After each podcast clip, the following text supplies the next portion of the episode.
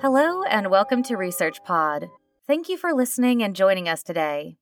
Our immune system can be affected by many different types of disorders that impair its function, including autoimmune diseases, such as systemic lupus erythematosus or SLE. Unfortunately, we still don't fully understand the cellular and molecular mechanisms behind this disease. In this episode, we look at the research of Professor Shinichi Shiozawa and his colleagues at Kobe University and the Institute for Rheumatic Diseases in Japan, who since the early 1980s have focused on unlocking the secrets of autoimmunity with extensive experimentation. The immune system has two principal lines of defense innate immunity and adaptive immunity. First, innate immunity provides a rapid and nonspecific immune response against microbial aggression, whereas adaptive immunity eliminates specific pathogens or pathogen infected cells and provides the basis for protection from infectious diseases. Adaptive immunity remembers pathogens the body encountered previously and can respond to them more rapidly and effectively. Most important, however, is the coordination between the two systems for the efficient recognition and clearance of pathogens. During adaptive immune responses, specific T and B lymphocytes become activated. T lymphocytes derive their name from the thymus, a small gland in the lymphatic system, where they become specialized. B lymphocytes differentiate in the bone marrow, all T lymphocytes are able to recognize and bind to foreign antigenic proteins presented by major histocompatibility complex or MHC molecules. MHC in humans is called human leukocyte antigen or HLA for short. T cell receptors or TCRs have an extremely diverse repertoire from individual to individual, which is required for the recognition of a wide range of foreign antigens. Such a diverse TCR repertoire is created through a random generation process called V, or variable, D, diversity, and J, joining gene recombination, where gene segments are reassembled by a cut and paste mechanism during T cell development. This VDJ recombination, also called TCR revision, is initiated by recombination activating gene, known as RAG complexes whose expression is restricted to developing T lymphocytes in the thymus. T lymphocytes that have autoreactive TCRs are eliminated, and the TCR revision does not occur after the T cells have left the thymus, because RAG is downregulated by the steady state mutual interaction between mature T cells. These are the safeguarding mechanisms inhibiting autoimmunity. Based on their surface markers, T lymphocytes are primarily subclassified as cytotoxic T lymphocytes, or CD8, and helper T lymphocytes, or CD4.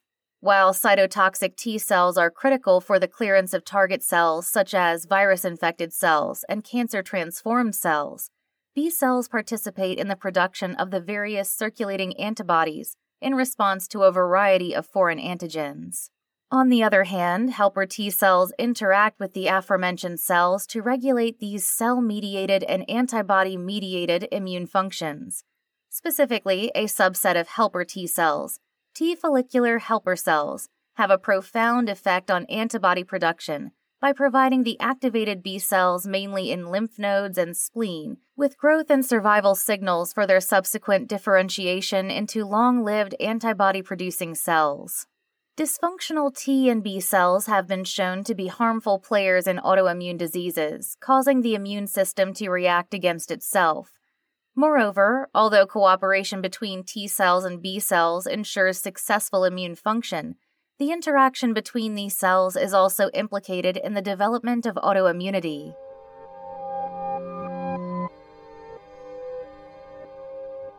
SLE is a multisystemic autoimmune disease affecting multiple organs and tissues such as the brain, blood, and kidney in most patients. Improvements in treatment with a smaller use of immunosuppressive drugs and more efficient treatment of infections have significantly increased the 10 year survival rate to more than 70% over the last 50 years. Nevertheless, current management strategies show limited benefits. Corticosteroid therapy, for example, is frequently associated with long term adverse effects. Originally, lupus was considered a skin disorder, The word lupus is derived from the Latin word for wolf and was used to define the skin lesions, which resembled a wolf's bite. Later, it was realized that lupus erythematosus is a systemic disease characterized by defects in immune responses causing inflammation and damage in various organs. In 1949, researchers McKay and Burnett proposed their autoimmune disease theory, which suggested that immunologically competent cells or antibodies attack the normal components of the body. Although this initiated extensive research since, the precise mechanisms of SLE were still not completely understood. Substantial research focused on the abnormalities of pathogens, including autoantigens, as the cause of systemic autoimmunity. Yet the pathogenesis, or the mechanism of development of SLE, remained a puzzle. In 2009, Shiozawa and colleagues described a novel approach to researching the pathogenesis of autoimmunity. Unlike previous studies, they investigated the integrity of the immune system, the researchers overstimulated the immune system in mice that are not prone to autoimmune diseases by exposing them repeatedly to an antigen and successfully induced the development of SLE. In other words, the overstimulation of the immune system by external disturbance disintegrated the steady state immune response by surpassing its stability limit, ultimately leading to systemic autoimmunity. Based on their results, Shiozawa and colleagues proposed the self organized criticality theory to explain the pathogenesis of SLE. According to this theory, autoimmunity does not occur when the immune system is stable and its integrity is maintained. However, when repeated immunization with an antigen surpasses the stability limit of the immune system, also known as self organized criticality, systemic autoimmunity takes place. Another important finding is that no specific antigen is required for autoimmunity to take place. Furthermore, Shiozawa and colleagues identified novel T lymphocyte clones that are responsible for the induction of SLE. They demonstrated that repeated exposure to an antigen induces the development of autoreactive T lymphocyte clones through the revision of their TCRs. These novel T cells, which Shiozawa named autoantibody inducing CD4 T cell or AICD4 T cell, have been shown to be capable of stimulating both cytotoxic T cells and B cells. Thus, AICD4 T cells direct B cells to secrete autoantibodies, including anti DNA antibodies, which are a characteristic of lupus. In addition, AICD4 T cells stimulate the maturation of cytotoxic T cells into effector or fighter cells that are required for their cytotoxic actions and tissue injury.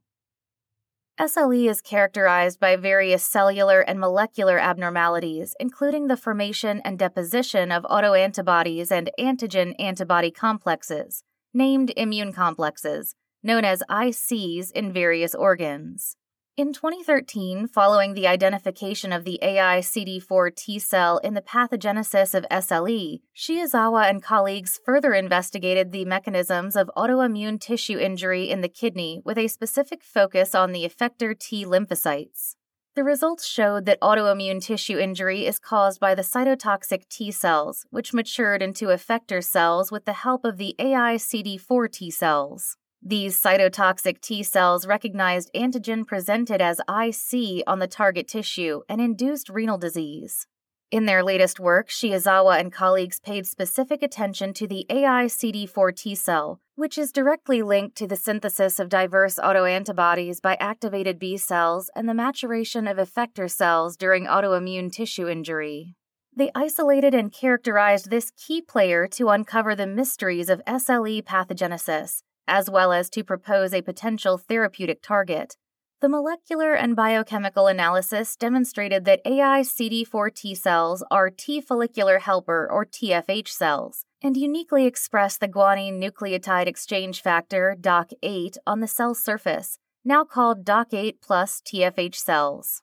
The TFH cell is a principal conductor of the immune response, directing antibody formation by B cells and regulating cellular cytotoxic activity. The transfer of these DOCK8 plus TFH cells to healthy recipient mice resulted in the generation of a variety of autoantibodies and organ diseases, such as kidney disease. It also led to the generation of lesions in organs other than kidney, primarily skin, lung, and spleen, showing that these cells initiate SLE. The key finding is that the TCR of DOC8 plus TFH cells are newly generated. This results in novel autoreactive T lymphocyte clones which induce SLE. Shiozawa showed that when the steady state response is disrupted, that is to say, the T cell response surpasses the immune system's self organized criticality, RAG gene complex initiating the VDJ recombination is re expressed. In DOC8 plus T follicular helper cells, TCR gene chromatin becomes accessible to transcription factors, such as E22 or DOC8, and novel TCRs are generated.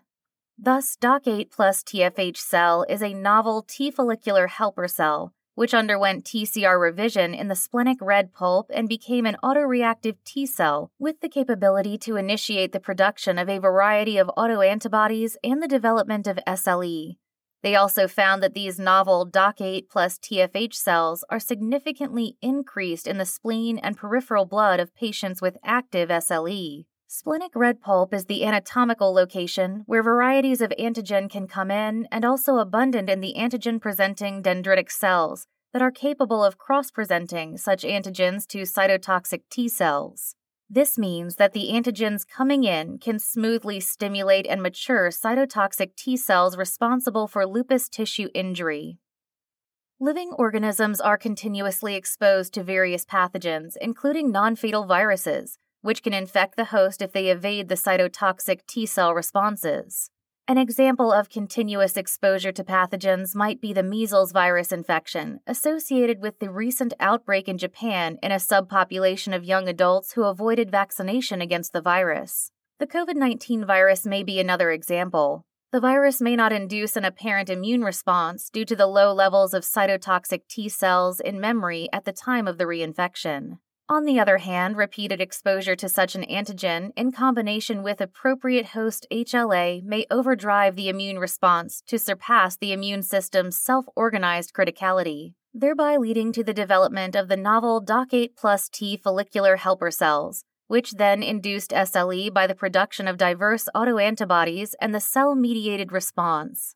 Most recently, Shiozawa and colleagues have presented a potential SLE therapy in their latest research they demonstrated decreased production of autoantibodies, improved kidney histology, and reduced lesions of the skin, lungs, and thyroid following the treatment with DOC8 antibody targeting the DOC8 plus T follicular helper cells, the key players in SLE pathogenesis. Thus, Shiozawa and colleagues' years of dedicated work offers new insight into the mechanisms of systemic autoimmunity with the presentation of the self-organized criticality theory. Identification and characterization of the DOC8 plus T follicular helper cells not only shed light on the SLE pathogenesis, but also revealed a possible target of SLE cell therapies.